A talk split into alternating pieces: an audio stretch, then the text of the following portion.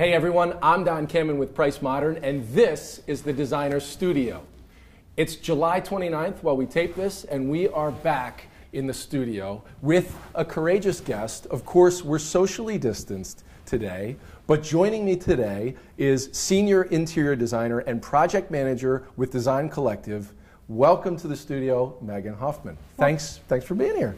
Thank you so much for having me. Yeah, well, so th- things are a little bit different these days. They're, they are a little bit different. Um, you know, it's it's been interesting. We're all taking our inspiration from different places amid COVID. We're all grasping on for that sense of community, and um, it was wonderful now that the numbers are a little safer in Maryland to be able to come in and spend this afternoon with you. Well, we're glad you're here, safely here. And you know, you had mentioned something when we were Zooming and talking mm-hmm. uh, earlier before the interview. You mentioned something about inspiration during all of mm-hmm. this, and you mentioned, you know, does it impact you that you're not sort of out in the world? Does being at home change your inspiration in the midst of? Do you feel like this? It, it affects your design. It impacts your design. It absolutely does. I think um, we are all in our own little worlds. And as much as we have technology to take us anywhere else, um, we're still here. And for me, every day I go outside into my garden and I am so influenced by those colors, those smells, those sights. Um, and the animal life, my own inside my home, and, right. and those that are outside buzzing around um, and, and the color palette that they bring into my world. Um, and it's just a full sensory experience. So that's, that's become my world. The fuchsias of my lemon balm, the yellow yarrow that's so buttery, my white hydrangeas, and uh, my new puppy running around dismantling oh every boy. single pot and he loves the tomatoes, which he hasn't even tried a real tomato yet because they're still teeny tiny. I'm sure he's glad you're home, though. He is. He is thrilled to have everyone home. There was a really good um, meme on Twitter the other day where a bunch of dogs were sitting around a table, and they said it's finally worked. Our plan for COVID has worked. They're with us all of the time, and mm. the cat's at the other end of the table saying. You didn't alert me to this. Why is this happening? I had the best life without them home.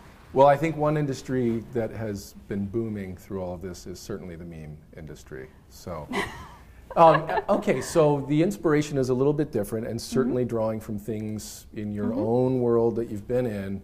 Have you felt like you've missed a beat at all with the engagement with customers, with, with how everything's going? We've, we've heard a lot about some different tools that, that designers are using, like Material Bank, in order mm-hmm. to get materials out to customers, in order to maintain that sort of tactile sense of design. How mm-hmm. have you felt the engagement with customers has gone through all of this?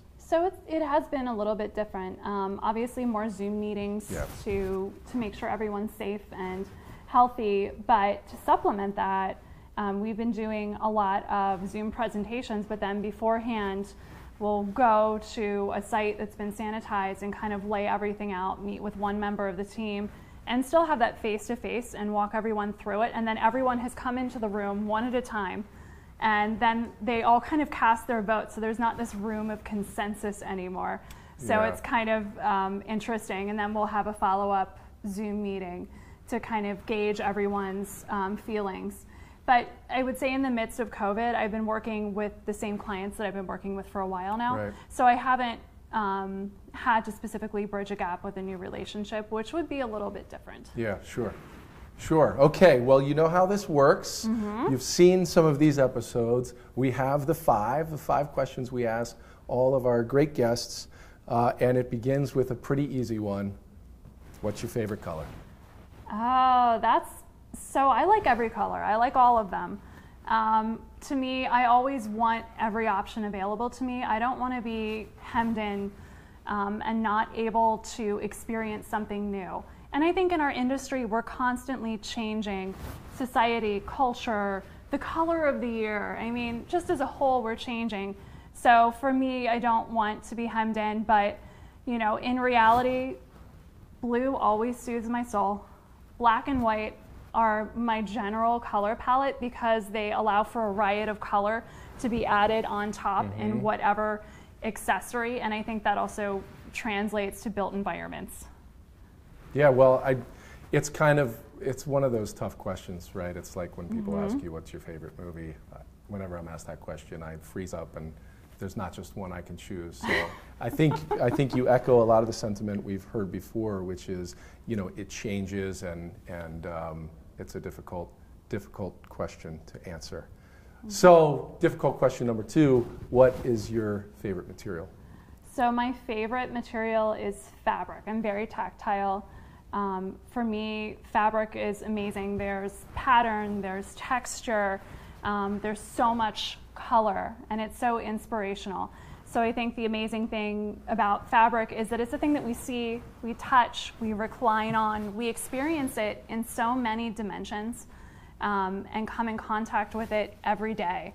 Um, so for me, just having you know a rich deep mohair to sink into or a faux fur or a cool cotton um, and i think it's great when you can combine different elements together because there is a certain harmony and a very well done contrast Yeah. of material and a richness that you can achieve Absolutely. Great. And so, designer influence. Who do you think, as you kind of came into the design world, as it became a passion, who was there one person in particular who maybe inspired you most? There, so there has been, but it's not a typical designer. Um, so, um, Andrew Bolton, who heads up the Costume Institute for the. Metropolitan Museum of Art, he is fantastic. I've been trying to go to the shows um, every year, and he does a really amazing job of bringing culture, music, fashion, interior design, um, and a need for political change into each show and making it a complete sensory experience that's curated through his own unique prescription lenses. Um, And for me, each show is very different and introduces me to something new and imaginative and persuasive. And it's like you're seeing installation art and you're on a long lost set of something and just experiencing this new this new vision and in the same time that other people in context were experiencing it. Oh, interesting. I don't know if I've seen his work. You'll well, you'll have to check it out. Um, he's done a couple of amazing shows. One of my favorites was Punk Culture to Chaos. So it explored the scene in London, specifically Vivienne Westwood, protests against the government, more freedom, Sex Pistols music blaring, and Joan Jett, A of British course. staple. Exactly. Yeah, and then, you know, Alexander McQueen trash bag gowns. I mean, it just really sets this completely different spirit and it just infuses in your soul. Yeah, interesting. Okay. Yeah. All right. Well, that's good design inspiration, and it doesn't Mm-hmm. have to be a classic, you know, architect designer, of course. Not quite, but if I did have to pick one, it would be Roman and Williams Okay. because their designs are beautiful and lush and crisp. So would that lead you to the next question, of course, which is your favorite piece of architecture or interior design? Um, what? Um, so my favorite, and it changes again, back to the color question, because you have to keep changing as a person. I love a lot of the classic things that are out there, but last summer um, I was in Chicago and I saw this Baha'i temple, um, and it was designed by Louis Bourgeois, and it's really dedicated to this Persian prophet who founded this religion based off of unity in the 1850s. And it's just this soaring white tower. Um, and it has the most clear, beautiful white light coming down through it, lovely windows. And then as you look up, you see this lattice work through the stone and lights coming in, but it's not blinding you, it's ever so slightly filtered. And everyone sits in a circle looking at one another. There's no central altar, so you're getting that sense of unity with the people all around you. And every single joint in the terrazzo to the column line joints are beautifully finished. So for me, that's most recent um, one, but there's always something amazing and unexpected out there. Yeah, I, I always think it's interesting because we often hear this answer, and it's true. Some of the most inspiring places are temples, churches, mosques, places of worship. It just seems like uh, a lot of passion goes into them. and they, they are often very inspiring. They are, and they also have a lot of um, funding. So they can Right. afford to be very inspiring, Very inspiring, right? which is helpful. Budget helps. so, okay, so the last question, uh, my favorite, Mm-hmm. is if you could design anything, and it doesn't have to be interiors, it doesn't have to be a building, if you could design anything at all, what would you design?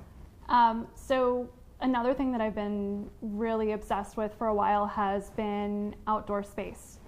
Um, so my love affair started with Central Park as a kid and Frederick Law Olmsted, and um, then it was carried on through seeing several other amazing spaces. But for me, I would love to design a four-season space that changes with every season, with every planting, um, that has a sculptural element. It has air moving, water flowing, and a sound element so that when the sound whips through certain moments, you get a complete sensory experience. I think it goes back to Andrew Bolton and, and having that experience so that you forget where you are and you're just enveloped in this other world. And I, I think it's a timely one because I think Mm-hmm. outdoor spaces will certainly flourish after everything we're going through. I think everyone's going to crave outdoor space perhaps more than we have in the past. I think we always have, it just depends on the climate and the geography, but I think everyone, no matter where uh, you are, w- will be looking for more opportunity for outdoor space, restaurants, corporate offices, everything. So that's great. Uh, well, thank you so much. Really interesting, inspiring answers to the five. Uh, it's great to have you here. Thanks for being courageous enough to be our first guest back in the studio um, since uh, we were all asked to work from home in late March. And uh, it's a pleasure to have you. Well, thank you so much. It was a great opportunity, and um, everything is, is six feet apart. That's right. So I feel secure, I feel safe, um, and it was a pleasure. Good. Well, if you want to work with Meghan or Design Collective, please uh, check out designcollective.com. And of course, if you want to work with Price Modern, it's pricemodern.com. Thank you for joining us. Check us out on our YouTube channel, and we'll see you next time on The Designer Studio.